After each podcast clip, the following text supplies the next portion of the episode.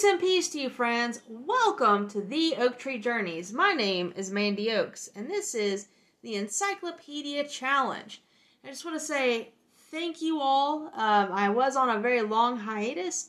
I could have sworn that I had a podcast up last month, but the last podcast was in November, and my apologies. So, welcome back to the Encyclopedia Challenge. I, I just cannot believe it's already 2023 and it's already halfway through January. It's January 15th of 2023 already. So I just want to say thank you to those of you who are patient with me, to my regular listeners who were twiddling their thumbs and stomping their feet and just like wondering where in the world is the new podcast because we need to get through the encyclopedias. We are still in A's. What's going on? And I just have to just apologize. Uh, just things happened. I'm not able to get into it. It would be, it would take about a month's worth of podcasts just to get into it and explain what what was going on and what's still going on. But uh, I missed everyone. I missed this podcast, so I wanted to at least get in, get back in the groove of it, and uh, again, my apologies on that. This is season one, episode 84. So to recap, episode 83 was uh, Angle through Anglo-Egyptian Sudan. Um, so that was episode 83. If you missed any podcasts um, or just want to recap anything, uh, feel free to visit my website, theoaktreejourneys.com. Again, that is the T H E Oak, O A K, tree, T R E E, journeys, J O U R N E Y S dot com, and select Encyclopedia Challenge in the tab, or you can even browse my books. And the, the homepage has my books, but if you want to listen to any of the podcasts, uh, go to Encyclopedia Challenge, and there is also a list of all of the words that we've been over. If there's ever a word that you're wondering how to spell, because not all of these are spelled how they are pronounced, that's where you want to go because I have a list of all of the words there. So this is season one, episode 84. And again, I want to thank you for joining me. If you are new, you might be wondering what the Encyclopedia Challenge is, and that's a fair question. The Encyclopedia Challenge is where I read the encyclopedia to you. Our main source is the New Imperial Encyclopedia and Dictionary of 1909 and we do go to another source every now and then, and today we will go in there one time, and that is the Encyclopedia Americana of 1956. So before we begin uh, our words, which is why you're here, you want to hear the encyclopedia entries. You don't want to hear me going on and on and on about an apology. But uh, before we get into the words, uh, I do want to do the quote of the month. I know it's halfway through the month, so we won't be in this quote, uh, but I believe three times. Okay, so this this quote is by John Cumming.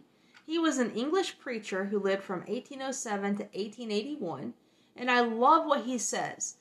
Uh, if you've ever felt like you just aren't worth anything, uh, that your life life would just go on. No one would miss you. If you ever feel worthless, uh, this quote is for you. And and even if you haven't felt worthless, um, but maybe just a few moments of your life, a few seconds, this quote's still for you. This quote is fantastic. I love it. As soon as I saw it, I was like, wow, that's awesome. So he said, Minute events are the hinges on which magnificent results turn. In a watch, the smallest link, chain, ratchet, cog, or crank is as essential as the mainspring itself. If one fall out, the whole will stand still. So just think about that for a minute. I'll give you some time to think about it. We're also going to talk about a book. I am going to review, review two more children's books in this episode at the very, very end. Uh, so you don't have to stick around for that. And it's going to be a very short review. It's not going to be like the last review at all. And I'll reveal those books later. But yeah, just let that sink in just a little bit. If if you are gone, like in, in It's a Wonderful Life, you your your life has an impact on other people. So just think about that for a minute. And let's take a short break and when we get back, we'll go into the first four encyclopedia entries.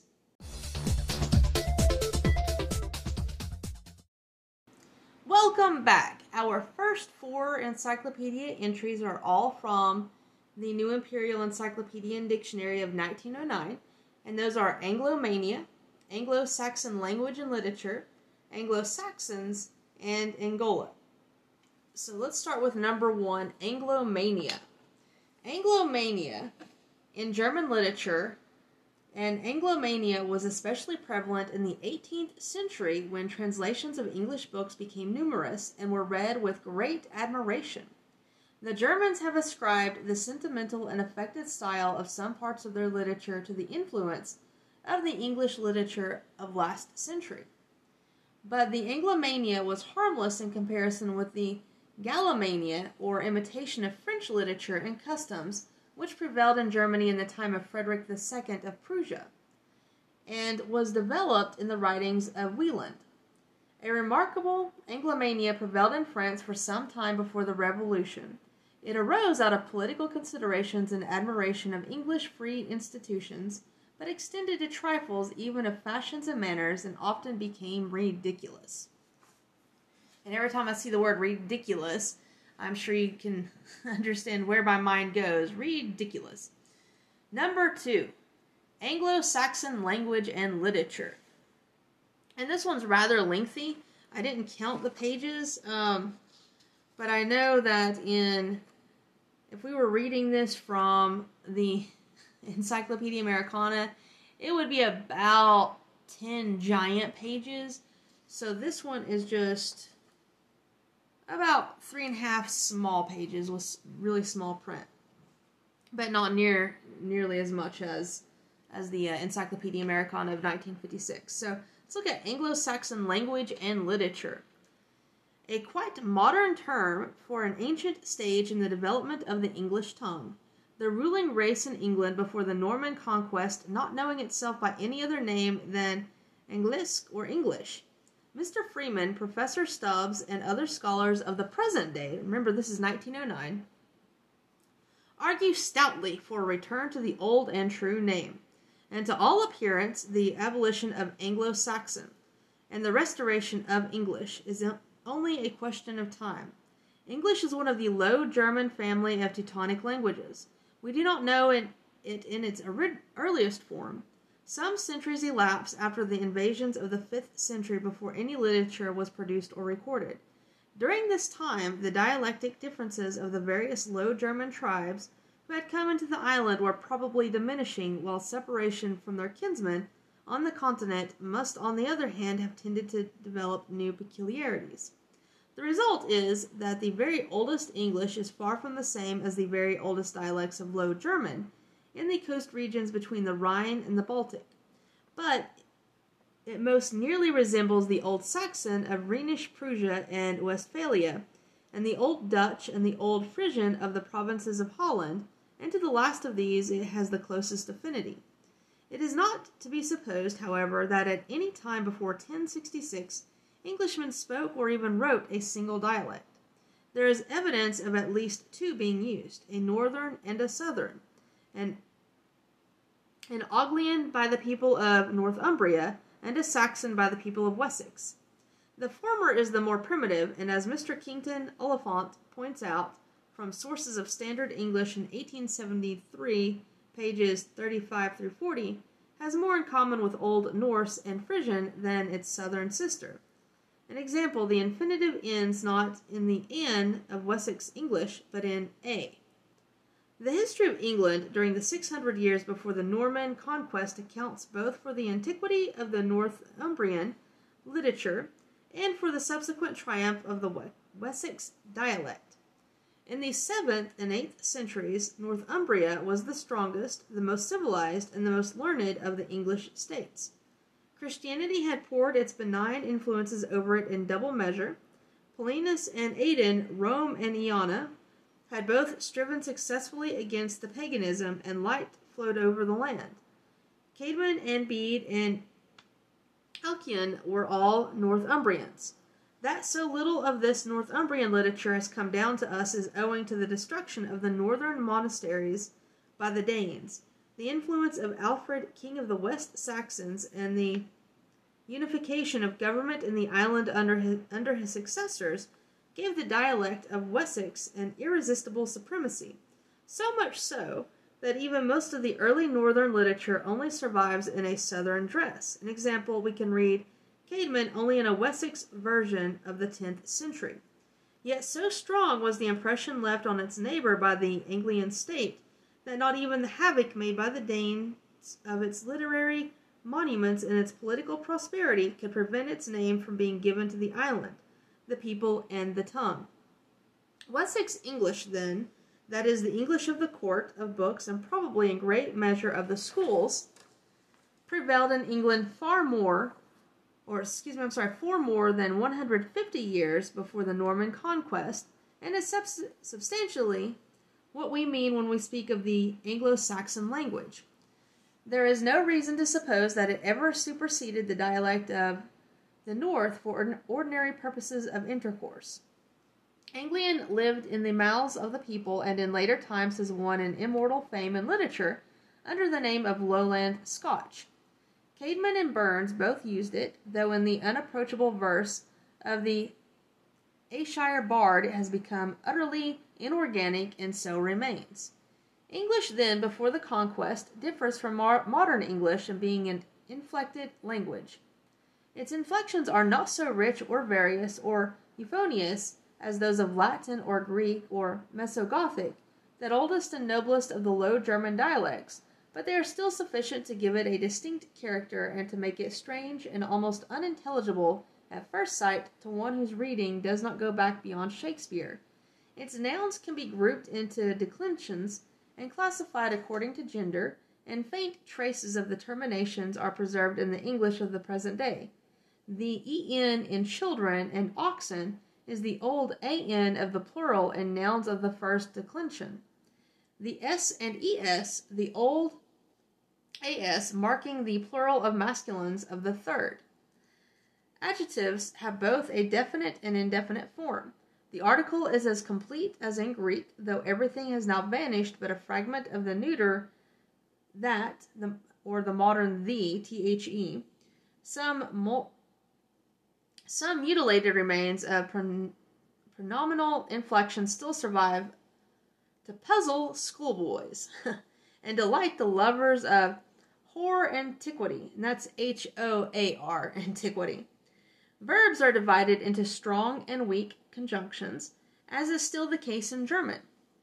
The distinction between the indi- indicative and uh, subjunctive moods, though slight, is real, and we have not only an infinitive in an or an, but a gerund in enne, while the present participle particip- I know how to pronounce this. I promise I do.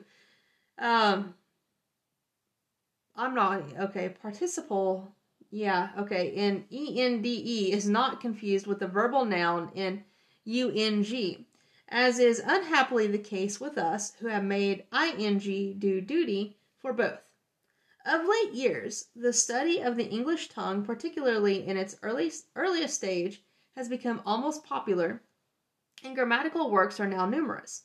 Among others, we may mention Anglo-Sacchure Grammatic, Vaughan E. Sievers in 1886, English translation by A. S. Cook, second edition, 1899, F. A. March, Comparative Grammar of the Anglo-Saxon Language, 1870, Anglo-Saxon Readers of H. Sweet, seventh edition, 1897, and J. W. Bright, third edition, 1894, and E. Matzner's English Grammatic, third volume, third edition, 1880 oh, excuse me, in a rapid survey of English literature before the conquest, one naturally looks to the north for the earliest examples.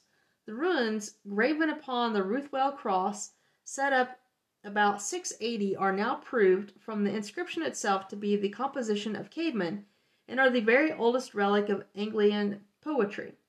Here, Caedmon speaks his own speech not as in his other poems speaking through a Wessex version. Other and later monuments of Northumbrian English are a Psalter 800, the Rushworth Gospels 900, the uh, Lindisfarne Gospels 970, but the great body of this early literature, whether produced in Northumbria or Mercia or Wessex, has come down to us only in the dialect of the last of these states. Therefore, in referring to it, not the antiquity of the manuscripts, but the other, but the author comes into view. Much of it is poetical. The verse is alliterative, as in the Norse and oldest German poetry, and only in some of the later poems is there a beginning of rhyme. The epic or narrative poems are remarkable for superabundance of often re- recurring epithets, bold metaphors, and a certain pomp and magnificence of style. Of the genuine heroic poetry, however, there are few remains, the principal one being the poem of every school person knows this. um, Beowulf. So the poem of Beowulf is included in this, a work which must have been composed before the Angles and Saxons quitted their original seats on the continent. Other pieces produced in Germany, though surviving in only an English form, are the Traveller's Song and the Battle of Finnsburg. The introduction of Christianity gave a religious character to Anglo Saxon poetry, and many narrative poems are extant, extant on religious subjects, some of which may be seen in the Codex Oxoniensis edited by Thorpe, that's London in 1842. The Song of Caedmon, C. Caedmon, preserved in Alfred's translation of Bede, has been edited by both Junius and Thorpe, and a metrical paraphrase of the parts of the Holy Scriptures ascribed to the same author has found editors in Thorpe in 1832, Bouterwek from 1847 to 1854, Grein in 1858. Caedmon is said by Bede to have died about 680, so that both of the works in question must belong to the 7th century. Two poems from the Codex, which Dr. Blume discovered at Vercelli in 1832, have been edited by Jacob Grimm, uh, that's Castle in 1840, under the title of Andreas und Elene, a poetical calendar of the saints by Fox, that's London 1830, and a version of the Psalms by Thorpe, London in 1835. Among the most important prose works are the Laws, Civil and Ecclesiastical, from the time of Ethelbert of Kent to that of Canute, of which the best edition is in Thorpe's Ancient Laws and Institutes of England, that's London 1840. Of historical works are Alfred's translations of or- Orosius and Bede, and the Chronicle carried on by different hands to 1154, of which the best edition, at least down to the Conquest, is Price's in the Monumenta Historica Britannica, 1848, an earlier one being that of Ingram, that's London, 1823. It is in the province of theology that English literature before the Conquest is most rich, abounding particularly in legends and homilies. A collection of homilies made by Bishop Ælfric has been published by the Ælfric Society, two volumes, London, 1847, a society instituted in 1843 for the promotion of the knowledge of the England and English language of those times. Ælfric did much to enrich it with translations and began a translation of the Bible. He translated the first seven books, the Book of Job, and the apocryphal Gospel of Nicodemus. Also, a fragment of a poem on the history of Judith, of great celebrity, that's Oxford 1698, the Durham Book, or St. Cuthbert's Book, a very famous manuscript now in the British Museum, contains an interlinear gloss of the Gospels in the East Anglian dialect, the text being probably of the 8th and the gloss of the 10th century. Alfred translated the work of Boethius De Consolatine Philosophia, the opinions of Englishmen before the conquest on astronomy, Natural philosophy and medicine are exhibited from their works by Wright in treatises on sciences written during the Middle Ages. That's London, 1841. And Turner's History of the Anglo Saxons, three volumes, 7th edition, 1852. Compare also Thorpe's Analecta Anglo Saxonica, Marsh's Origin and History of the English Language and the Early Literature it embodies in 1862, and Grein's Bibliothèque der Anglo-Saxon Policy um, from 1857 to 1861, and his I think that's Bibliothèque des Angels, Prosa, 1864. See English language, English literature. And I'm going to pause for one second and grab a drink of water.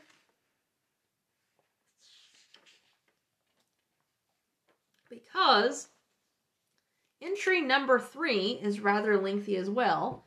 We did Anglo Saxon language and literature. Now we're on Anglo Saxons. So number three is Anglo Saxons.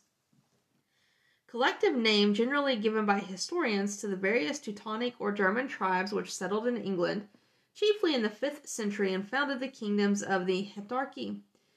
They consisted for the most part of Angles, Saxons, and Jutes. and that's J U T E S.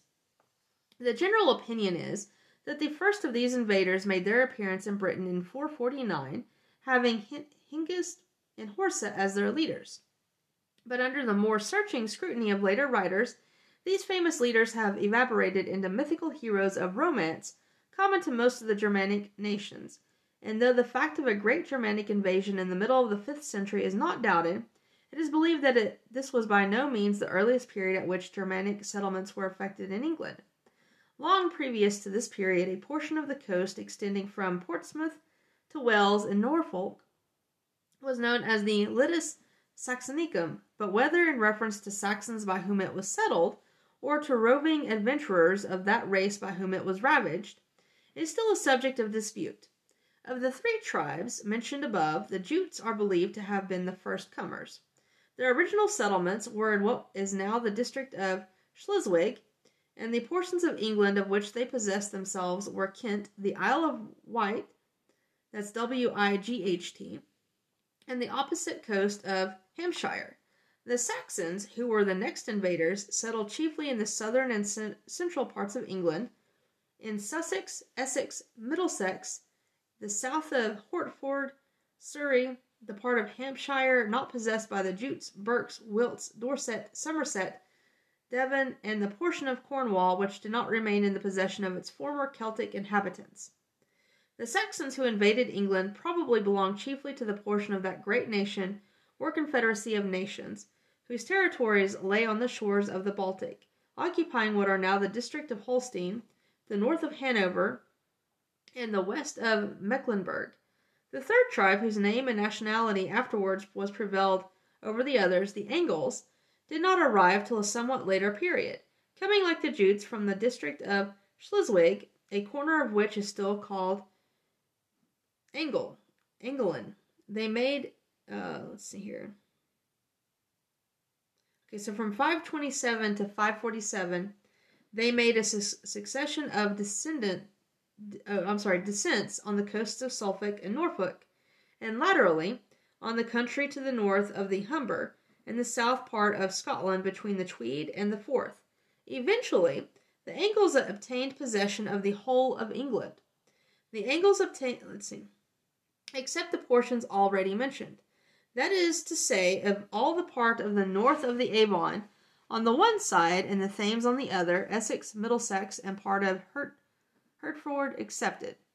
The union of different bands of these conquerors among themselves with their countrymen who had preceded them and with the Celtic population, which, though conquered, there is no reason to suppose was exterminated, gave rise to the so called Heptarchy, the kingdoms of Northumbria, originally Bernicia and Daria, Kent, Sussex, Wessex, Essex, East Anglia, and Mercia. The various independent states into which England had till then been had until then been divided were united by Egbert, King of Wessex, in 827 into the one kingdom of England, the land of the Angles. The royal family of Wessex, which was thus raised to what for the first time probably is entitled to be called the kingly dignity, never again lost its supremacy except indeed during the Danish period, and that was from 1017 to 1042 to the Norman conquest, and to it Alfred the Great belonged. The English Constitution, the origin of which is sometimes ascribed to Alfred from 849 to 901, was not framed by him, though he restored it and improved it after the, the deliverance of the country from the Danes. It was essentially the same as that of other Germanic nations, At the head of the government was the Cyning or Cying, the kingly office among the Germanic nations in early times had reference solely to the tribes or peoples governed, and never to the land which they occupied. During this period it was naturally elective, but after the idea of great territorial possessions came to be inseparable from it, it became hereditary, though a form of election or color of ascertaining the national will was still retained. The life of the king, like that of every other man, was assessed at a fixed price, which was that of an Eltheling or person of royal blood with a sum superadded as the price of his royalty. The first of these sums went to his family, the second to the people. The king possessed the power of calling together the Witenagemot, of laying before them propositions for the public will. And that's W E A L. But he had not the power of dismissing the assembly, so that in England from the first, the real centre of power seems to have been in Parliament.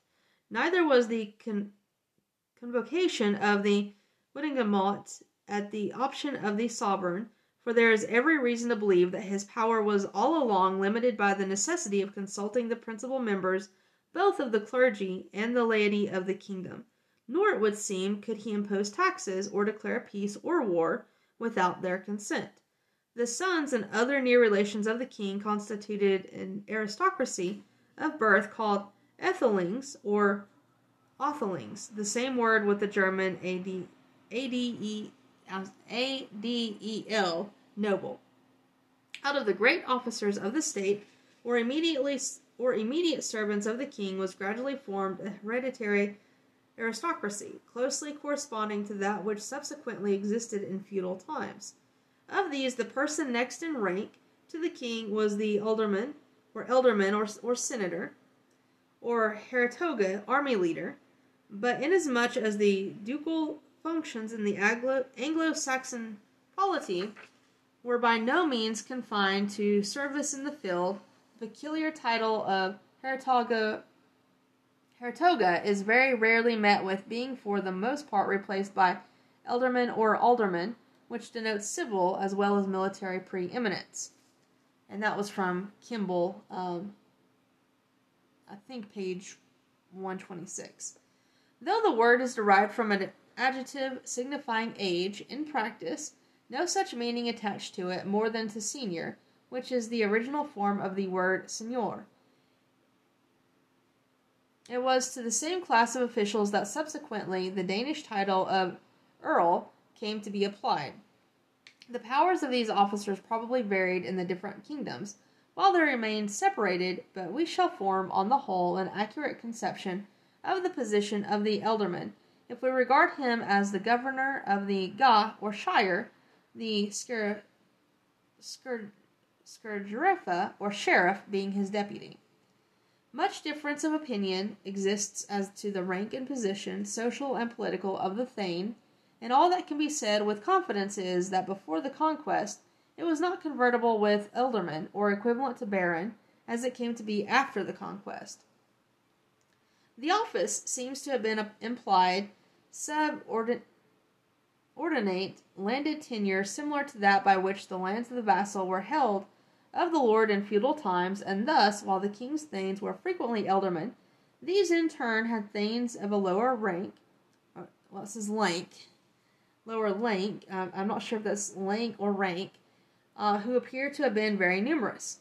This view is strengthened by the derivation of the term from Theogen or Thenian to serve, which is the same word as the modern German dienen, and from the fact of its being frequently translated minister in the Latin charters of pre Norman times. The whole class of ordinary freemen or commoners were called ceorls, afterwards churls, a word preserved in the German curl and in the lowland Scotch carl, and were generally associated under the protection of some person or rank and influence who was called the Halford, our lord, but liter- liter- literally breadwinner, or rather bread beginner. This, however, was in itself no recognized title, and up to a very late period, the Anglo Saxon laws knew no other distinction than that of ceorl or earl.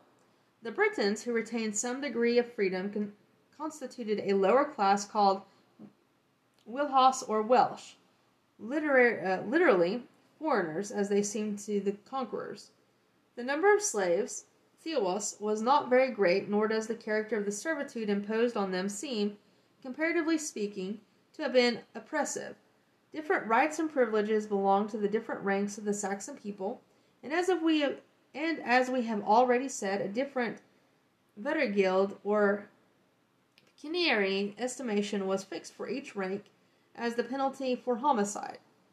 The great districts or shires were subdivided into tithings, each containing ten free heads of families who were held mutually responsible for each other. Ten tithings formed a hundred, which had a court subordinate to the court of the shire. In important matters, the ealdormen of the shire could not decide without the concurrence of an assembly, uh, which was considered the assembly of the shire, of thanes of the shire, representatives of townships, which met half yearly and corresponded to the Witenagemot assembly of the wise, or the assembly of the great for the whole kingdom. And I'm going to pause for just a second and say that every time I see the word Shire, I think of Lord of the Rings, and I'm wondering if that's where he got the term Shire. Well, I know that there's different terms. Never mind. So just Shire, Lord of the Rings is where my mind goes. But let, let's continue on. We have one more paragraph for Anglo Saxons. Christianity was introduced among the newcomers in the end of the 6th or beginning of the 7th century by St. Augustine, a missionary sent by Pope Gregory I, called the Great. Augustine became the first Archbishop of Canterbury, and before the close of the 7th century, the whole of England was a Christian country under one metropolitan. Ethelbert, King of Kent, was the first sovereign who embraced the Christian doctrine.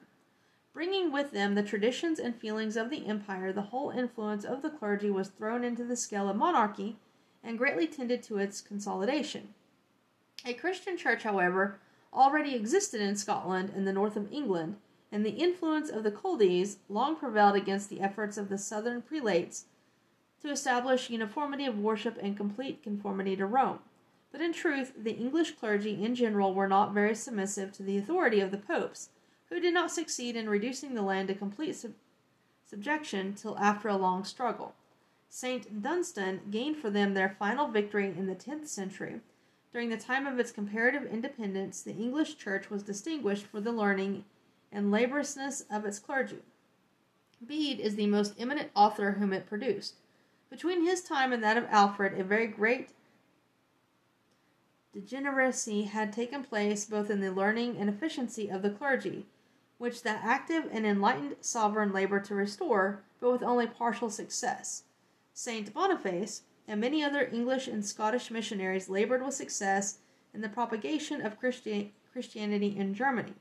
Besides the works already referred to, see Freeman's History of the Norman Conquest and Old English History, and Green's histories, especially his making of England in 1882.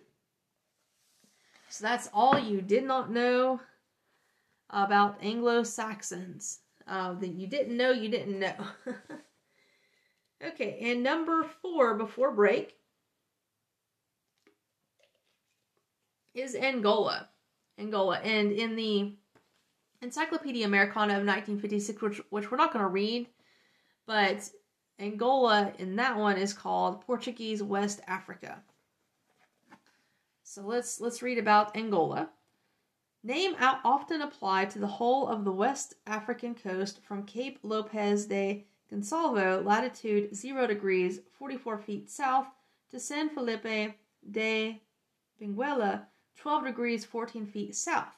But in a more restricted sense, the name of a kingdom in Lower Guinea dependent upon Portugal, and extending from the river Cunin on the south 17 degrees 20 feet south to latitude 6 degrees south. The natives generally call it Donga. The interior is very imperfectly known and the boundaries uncertain. The country being well watered is covered with a most luxuriant vegetation. The heat being moderated by the sea breeze, the orange and other fruits of the warmer temperate climates are produced, as well as those which are strictly tropical. There is a great abundance and variety of wild animals, and the mouths of the rivers swarm with sharks and crocodiles. The principal rivers are the Kwanza and Danda. Much of the country is mountainous. The mountains are covered with forests and are rich in metals, particularly copper, iron, and silver, which, with coffee and rubber, are the principal exports. The great trade until recently was in slaves. Fetishism is the prevailing superstition, and circumcision is general among the natives. Angola might easily be tendered, excuse me, I'm sorry, rendered very productive both of sugar and cotton, but the manner in which it has been governed by the Portuguese has not uh, tended to develop its resources. And remember, this is in 1909. They discovered it in 1486 and have had settlements in it since 1488. But the number of resident Portuguese is very small, and they are almost entirely confined to a few spots forts, and commercial establishments called feiras or fairs. The capital is Luanda or San Paula in excuse me, I'm sorry, San Paula de Luando. The population in the early 1900s was 484,800. And with that, let's go on a much needed break for both of us.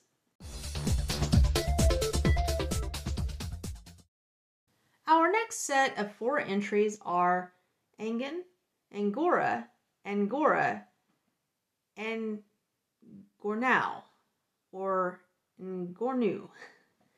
Okay, so number five is Angan. Barbed spear used by many early nations. The Franks in the 7th century employed angans both for thrusting and hurling. The staves were armed with iron so as to leave but little of the wood uncovered.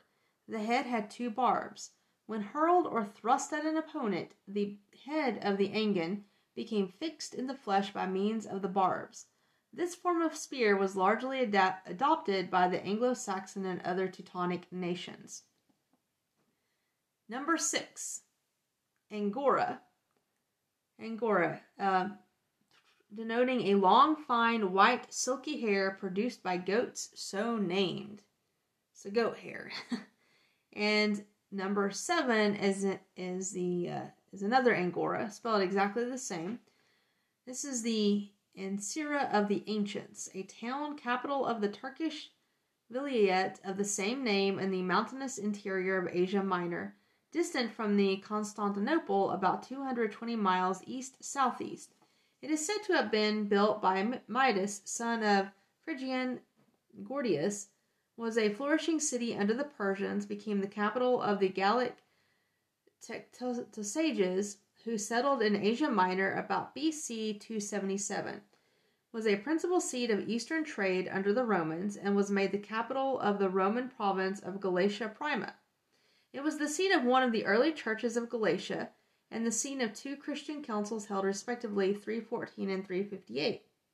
A decisive battle between the Turks and Tatars was fought near Angora in 1402, in which Timur defeated and took prisoner the Sultan Bajazet I. A temple of white marble was erected by the citizens of Ankara to the Emperor Augustus, who had greatly beautified the city, and his deeds were recorded in inscriptions upon a number of tablets in the columns of an altar. One of these inscriptions, the Marmor Ancyranum, discovered by Busbecq in 1553, is important for the elucidation of ancient history. Angora is famous for its breed of goats, there we go, so, which have silky hair about 8 inches long, from which mohar goods are made, or mohair goods are made. The skins make nice carriage mats and are used for the manufacture of fine Morocco leather. These goats are hardy yield a good quality of flesh and milk, are adapted to elevated and rocky regions, and will thrive on rather coarse herbage. They were introduced into the United States about 1848, and small numbers have since been kept, principally at the South. They have not become popular, though, now attracting considerable interest. Oh, they, they have not become popular, though now attracting considerable interest. Actually, I have to say that um, I've heard that goat scaping has become quite popular uh, in the past few years. I don't know if it if it's dwindled, but I've heard heard that uh, some people just make a lot of money doing goatscaping. Uh, correct me if I'm wrong. Uh, they are kept in some parts of Australia and there are approximately 5 million in South Africa. Population of the vilayet about 892,900, of the town about 36,000. I love how they talk about the goats, then they go on to people. So that was people. Uh, right, and number eight before break. That this seems really short. So before we get to number eight, though, uh, let's just pause for for a moment. And if you remember the last time we met uh, in episode eighty three, uh, I mentioned these Christian Warrior Notebooks by Zuph Zurishaddai. And I meant to last month reveal that that was actually me. And I had made a joke uh, in the last podcast that, hey, you know, Zuph, you, you, you hear that we want a prayer journal. Uh, that was that was a that was a joke that I was going to reveal last month. So that's me, and yes, there is a Christian Warrior 52 week prayer journal posted, and I do have the uh, website. It's through Lulu, so through lulu.com, but I do have the link um, to that. Uh, it's uh, for Christian Warrior Notebooks. So under Zuph Zurishaddai, or Zer, I don't know how to pronounce it, but uh, you'll find Christian Warrior Notebooks on lulu.com. And I do have the link in the description of this podcast. I believe the link is also in uh, the last podcast we did, episode 83. So feel free to uh, browse if you uh, are looking for a prayer journal. Uh, please, please get one. I've got several different kinds. Um, there are some with 224 pages. Uh, there are some with over 500. There are some with over 700 pages. It depends on how much you like to write. Now they're all the same uh, right now.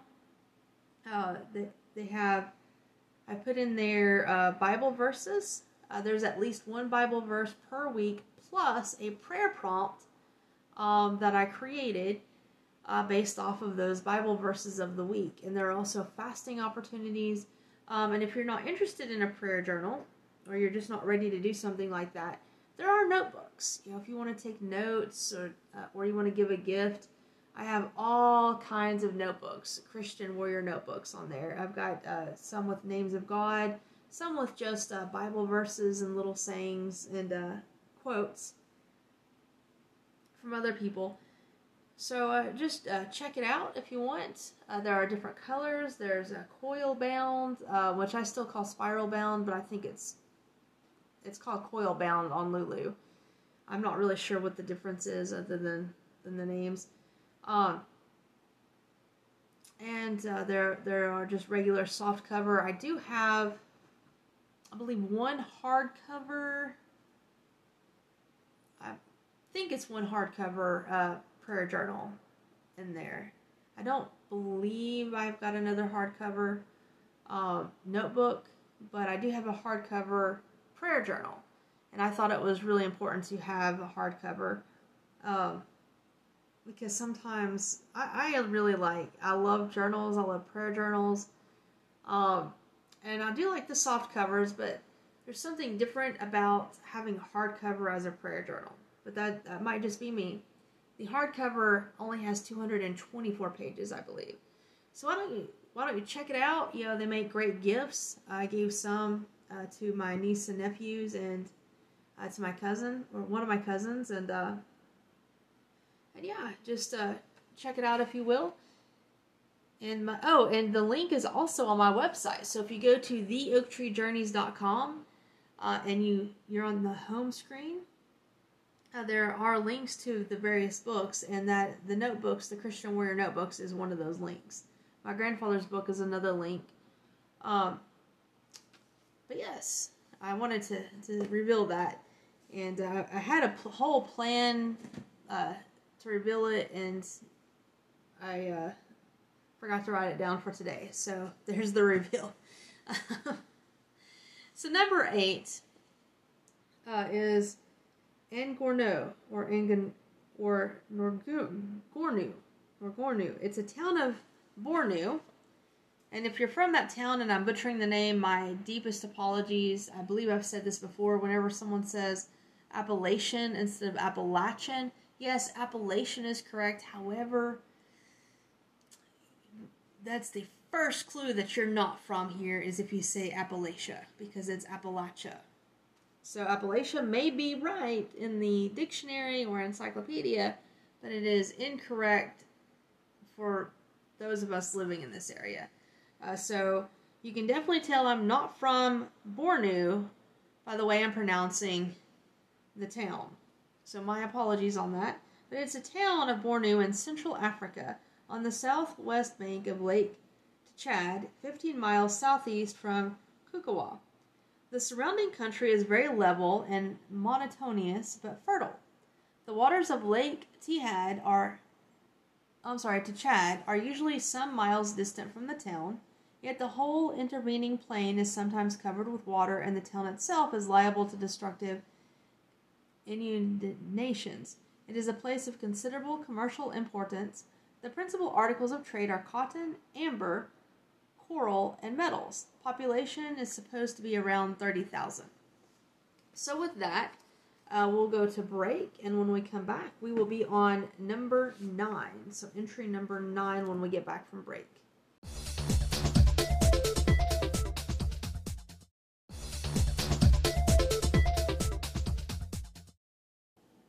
Welcome back. Our next set of four words, which are numbers 9 through 12, are Angostura or Ciudad Bolivar or Bolivar, Angostura Bark, Angolium, and Angolium, comma, Charles de Valois Duc de.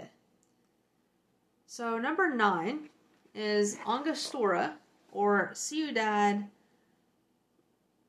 Bolivar, which was a sea, which is a seaport of Venezuela, latitude 8 degrees 8 feet north, longitude 63 degrees 55 feet west, on the right bank of Orinoco, about 240 miles from its mouth. It is built at a point or pass where on both sides the river is narrowed by rocks to a width of 3,134 feet after having measured three miles across at thrice the distance from the sea. The site of Angostura is only 191 feet above the sea level, an elevation which, on the intermediate distance as above, yields an average of less than 10 inches to the mile. In fact, the bottom of the river in front of the town is lower than the surface of the sea, for even in the lowest state of the water it is said to be 200 feet deep, with a margin for floods to the amount of 50 or 60 feet more. Under these circumstances, the bed of the stream must be about 250 feet under the level of the city or about 60 feet under the level of the sea. When the river does rise to its highest, there are at least portions of the city inundated. Inundated. There It enjoys, in proportion to its latitude, a singularly temperate climate. The situation of Angostura is highly favorable in a commercial view. The basin of the Orinoco, which lies nearly all above the town, is particularly rich towards the north. On that side, it reaches very nearly to the coastline so as to comprise some of the best parts of Venezuela. Towards the south, it consists in a great measure of boundless plains traversed by countless herds of cattle. Over the whole of this vast basin, and almost equally in both directions, the main stream and its affluents are, with hardly any interruptions, navigable to the near foot of the mountains. And Angostura is one of Venezuela's chief ports, although so far from the mouth of the Orinoco. It was founded in 1764 in place of an older town 115 miles higher up the river. The name was changed to Ciudad Bolivar in 1819. The population was 12,000. So that's not very many. and that is the early 1900s. number 10, Angostura bark or Angostura bark. Uh, it's an aromatic, bitter bark of certain trees of the natural order Rubica and tribe Cusperae, natives of tropical South America. It derives its name from the town of Angostura, where it is a considerable article of commerce. It was first brought to England in 1788. It is used in medicine as a remedy for weakness of digestion, diarrhea, dysentery, and fevers. I'm going to pause for a second, and I believe I've tried an oil like this. Um, anyway, I, I think anyway. If, if memory serves, it's been a while. It is tonic and stimulant. The most important of the trees producing it is the Galipea officinalis, which grows upon the mountains of Colombia and near the Orinoco. It is a tree of 12 to 20 feet high and 3 to 5 feet in diameter, having a gray bark, trifoliate leaves with oblong leaflets about 10 inches long, which, when fresh, have the odor of tobacco, and flowers about an inch long and racemes white, hairy, and fragrant. The bark contains a chemical substance not yet sufficiently examined called Angostura cuspare or gallopine, to which its medicinal efficiency is ascribed. It is supposed that a variety of, of it is produced by Galipea cusparea, called by some Monplandia tra, trifolotia, a majestic tree of 60 to 80 feet in height. Ooh, that sounds really cool. I would like to see that. With fragrant trifoliate leaves more than two feet long. It is believed to be one of the most valuable for, uh, for refuges, but its use is at present very limited, and has indeed in some countries of Europe been prohibited in consequence of its frequent alteration of the poisonous bark of the Strychnos nux vomica. Ooh, that does not sound good. Uh, or the substitution of that bark for it. This poisonous bark is sometimes called false Angostura bark.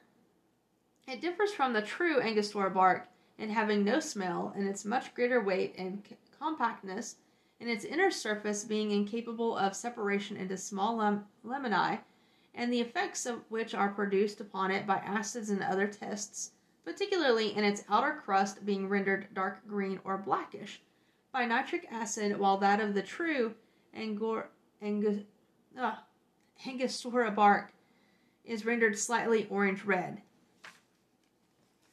It's number 11. And yes, people are always substituting the real thing um, for something fake, and always be on the lookout for that. Um, that's one one thing about the Christian Warrior notebooks. Um, one of the reasons why I've got the Christian Warrior notebooks. You know, always be be on the lookout. You know, know know what you believe don't uh, don't settle for the false stuff going around, and that that's a good lesson right there. Um, don't settle for the false stuff. You know, get the real thing. So number eleven.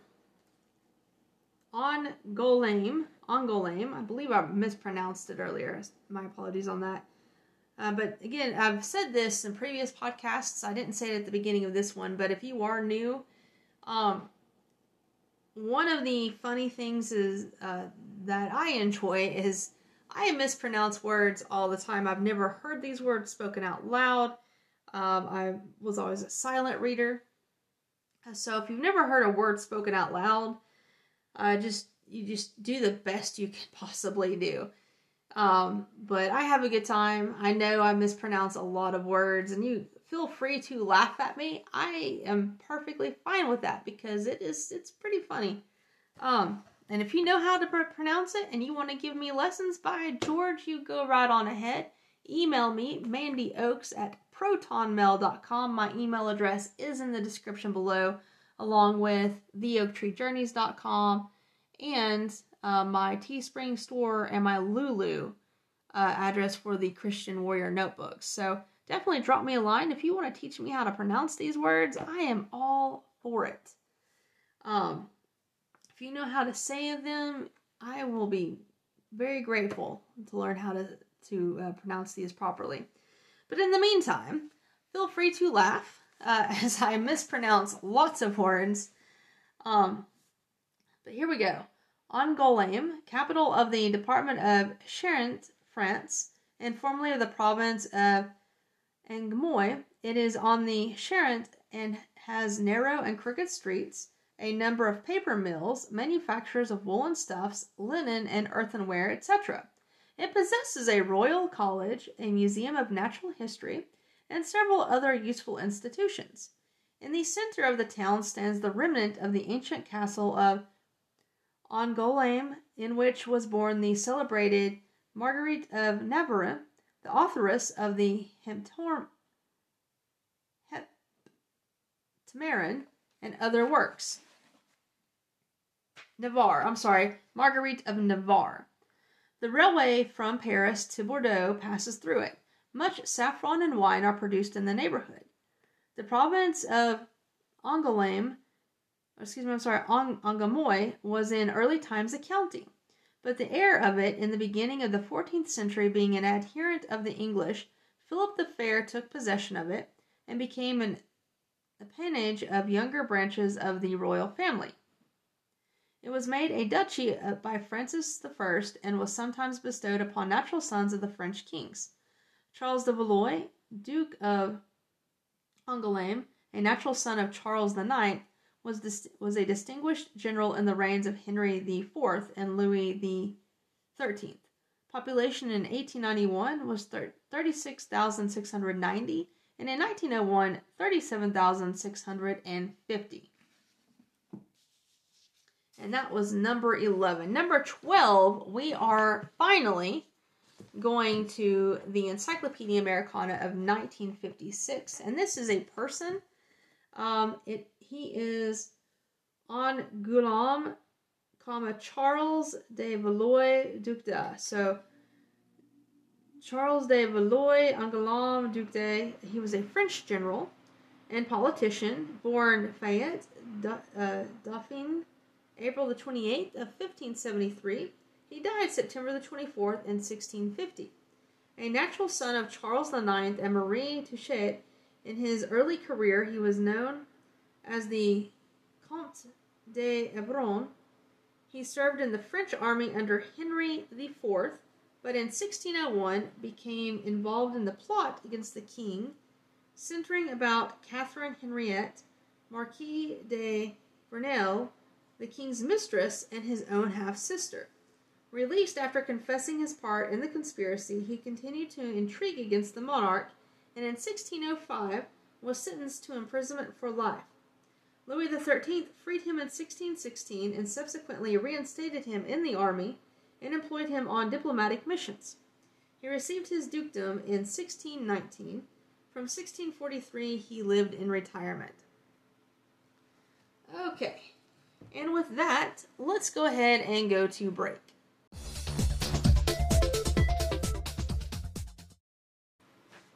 And welcome back. Our last set of five encyclopedia, excuse me, I'm sorry, the four, uh, four encyclopedia entries are Anglo, uh, let's see, Angoulême, comma, Louis Antoine, uh, Antoine de Bourbon Duc de. Uh, so another name, and I misspelled uh, it on the names list or the entry list. Let me fix that. Angra, Angra Pequena, and Angry. So number thirteen is a person.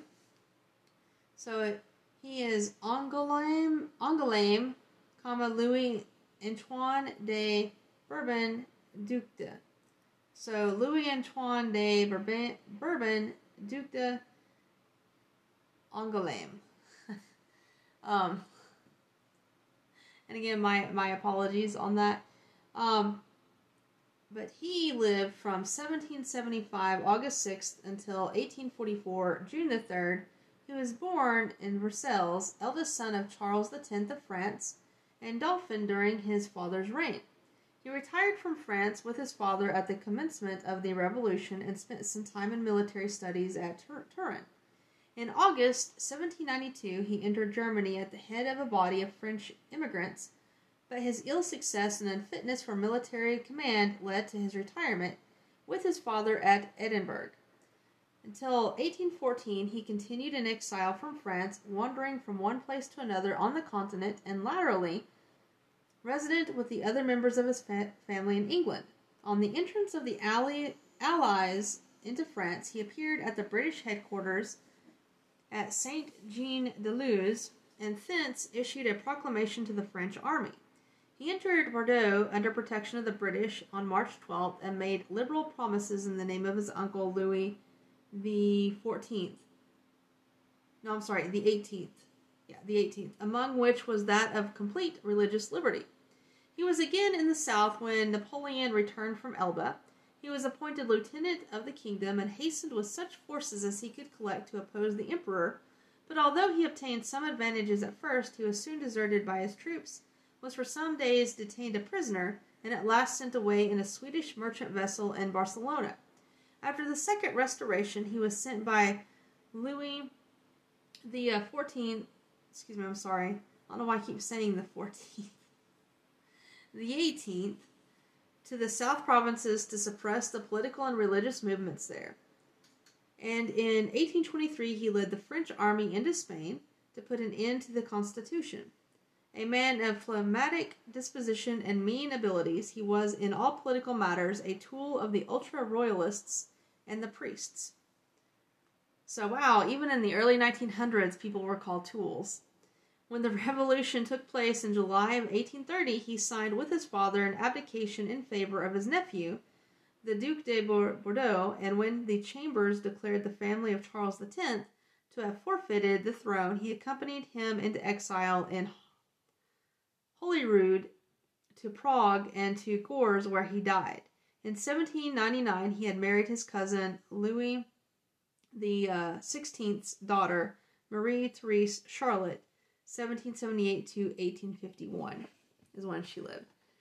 Okay, before we move on to uh, entry number 14, uh, I just want to add that if anyone is in East Tennessee on uh, February the 5th, we are having a meal after church. So, February the 5th is a Sunday, of course, and that is um, at Mountain View Church of Christ. So, if you are in the area, it's Mountain View Church of Christ. The address is 584 Mountain View Road, Bluff City, Tennessee 37618.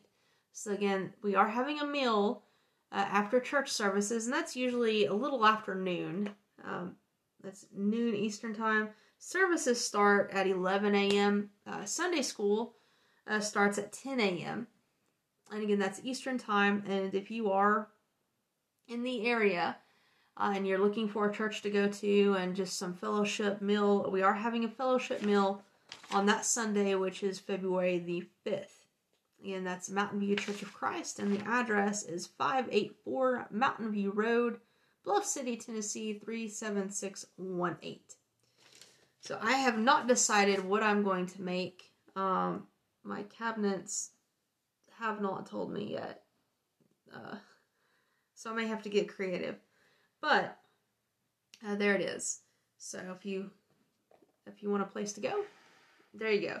Number 14. Angra. Angra, capital of Azores, a seaport beautifully situated at the head of a deep bay on the south coast of the island of Terceira. It is a station for ships between Portugal and Brazil and the East Indies, but the harbor, though the best in the island, is very much exposed. It is the seat of the Portuguese government. Uh, Governor General of the Azores and the bishop is well built, with broad streets but dirty, strongly fortified and protected by, by a citadel, and contains a military college and arsenal, a cathedral, etc. There is a considerable export of wine, cheese, honey, and flax. It uh, it was the asylum of the Portuguese regency from 1830 to 1833. The population in 1890 was 11,281. And 10 years later, in 1900, it actually dropped instead of increased. We see that from time to time. Uh, 10,843 is what it dropped down to. Number 15. Angra Pequena, a bay on the southwest coast of Africa, latitude 26 degrees 27 feet south, longitude 15 degrees east, it gives name to the southern littoral of Great Namaqualand, extending 200 miles from latitude 26 degrees south to the Orange River or Cape Colony, and reaching 90 miles inland, a sandy, waterless region, but rich apparently in metals and with a healthful climate. In 1883, it was ceded by a Namaqua chieftain in Lüderitz, a Bremen merchant, and next year it was taken under German protection with all the coast to the north as far as Cape Frio except Walfisch Bay, which belongs to England.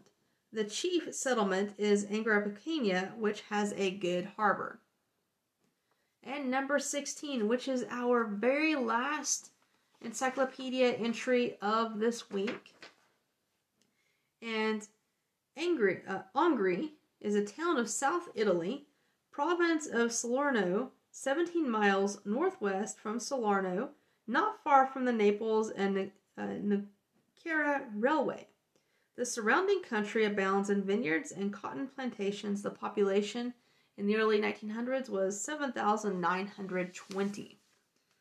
So there we go. That we had 16 entries uh, uh, this week, and I appreciate your patience while I'm getting back into the groove of uh, doing these week uh, weekly, rather than uh, every other month or so, uh, because we do want to finish the encyclopedia sometime before before I die, right?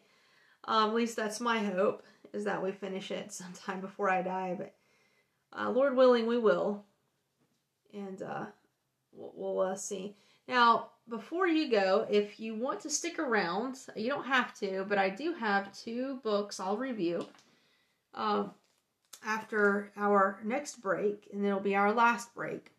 Uh, but you can go ahead and drop off uh, after uh, after we go through some of the uh, the things. So just a reminder, uh, notebooks. If you are looking for a notebook, a Christian warrior notebook, um, or even a prayer journal, it's a 52 week prayer journal, so it will last you all year. And depending on how much you write or how little you write, there are three different options. Um, and there are different prices. So the higher it is, the more paper it has.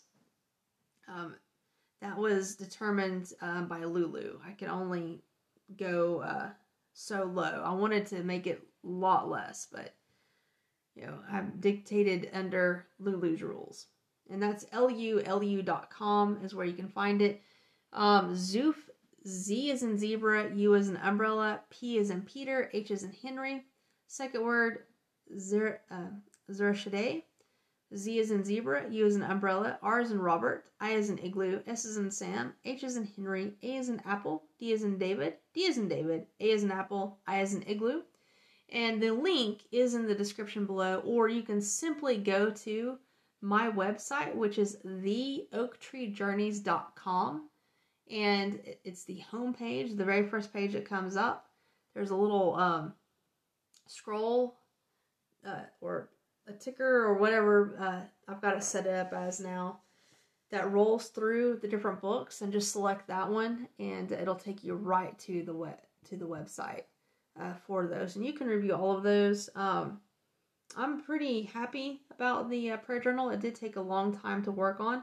So i hope you enjoy it. If you do get it um, let me know what you think. Uh, rate it on lulu. Uh, don't have any ratings right now so it would be great if you did rate it.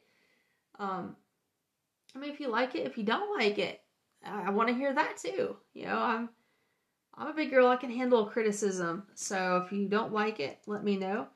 I will not make any apologies um, for uh, being biblically correct. I will apologize for anything I've got, uh, any inaccuracies that I may have made. Um, so anything that's accurate that you just don't like because it's accurate, I'm not going to apologize for, but I will apologize for any inaccuracies if you find any. Um, which I'm human, I make lots and lots of mistakes, uh, so that very well could be. Um, but with that, uh, I will bid you, those of you who do not want to stick around for the book review, I will bid you adieu, and I hope you have a very blessed week and thank you again for joining. And we will be right back after the short break if you want to stick around for the book review.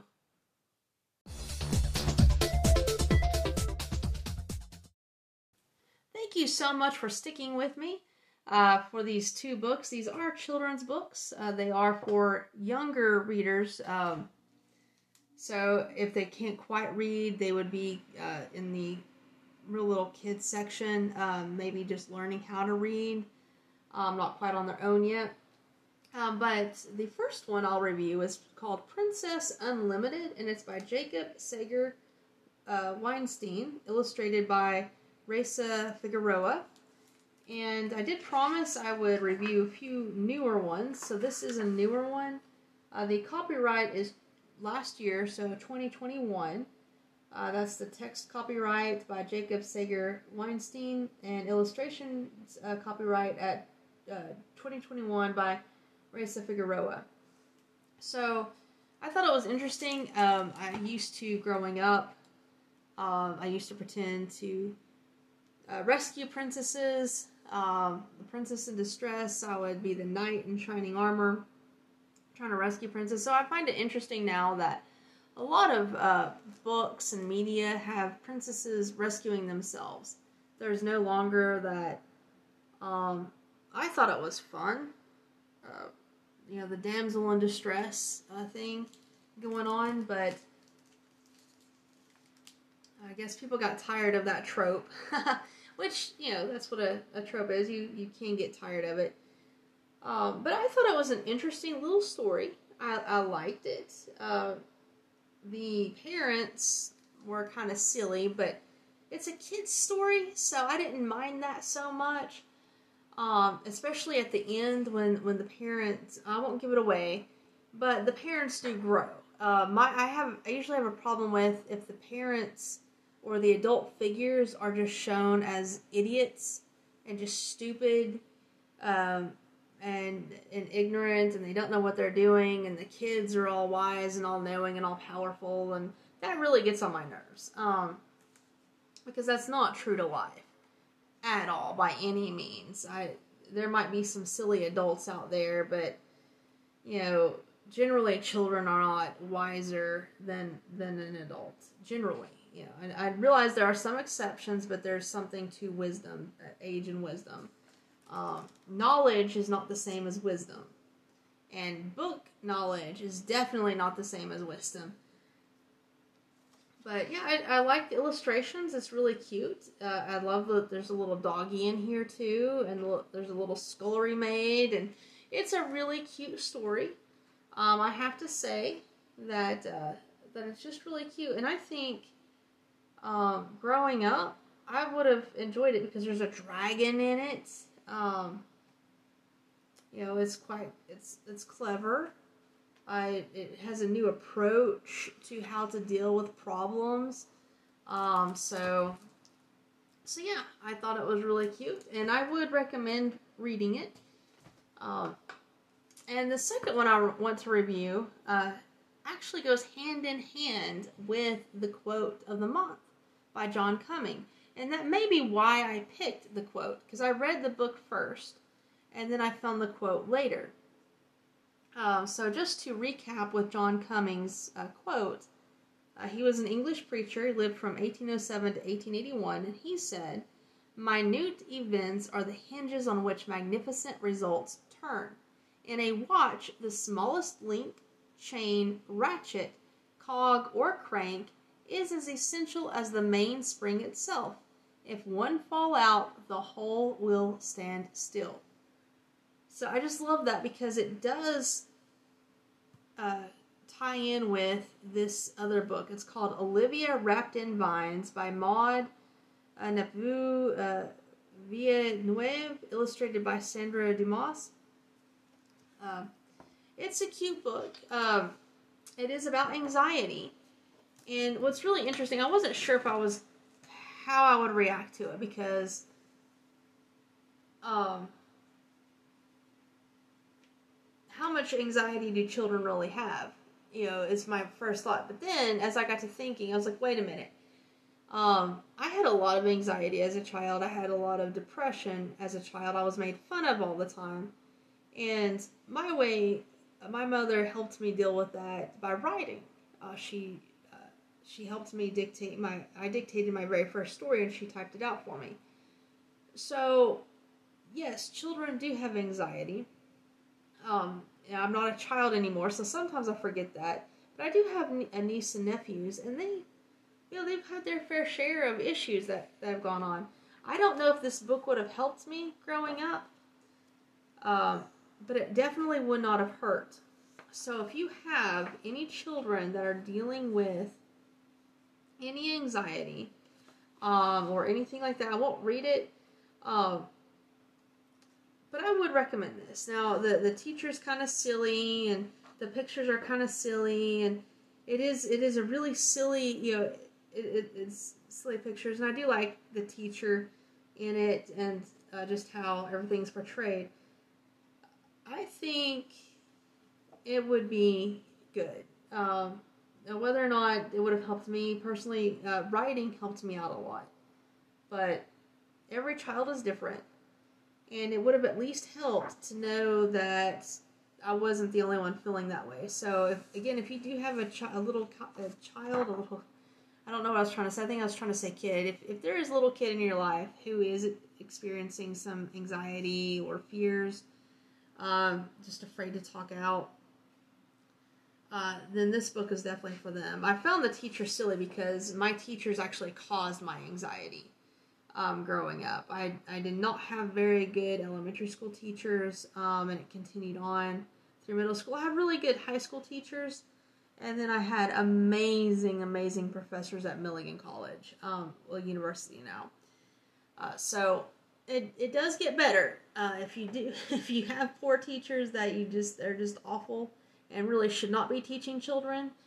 Um, it does get better, but I think I would have done a lot better had I had a teacher like the one listed in this book. Um, because yeah, again, the teachers caused my anxiety. Other other kids did too, but but the teachers did a lot. They did not help. Um, but enough about that. So yes, I would recommend the book, both of these books. This one is Olivia Wrapped in Vines, and I'm and I'm so sorry I'm mispronouncing it, but it's Maude Nepveu Villeneuve, illustrations by Sandra Dumais. Oh, it's translated by Charles Simard, so it's a translation. I did not realize that. Um, when was it published? Is a good question. I noticed some of the publishing information is now listed in the back instead of the front.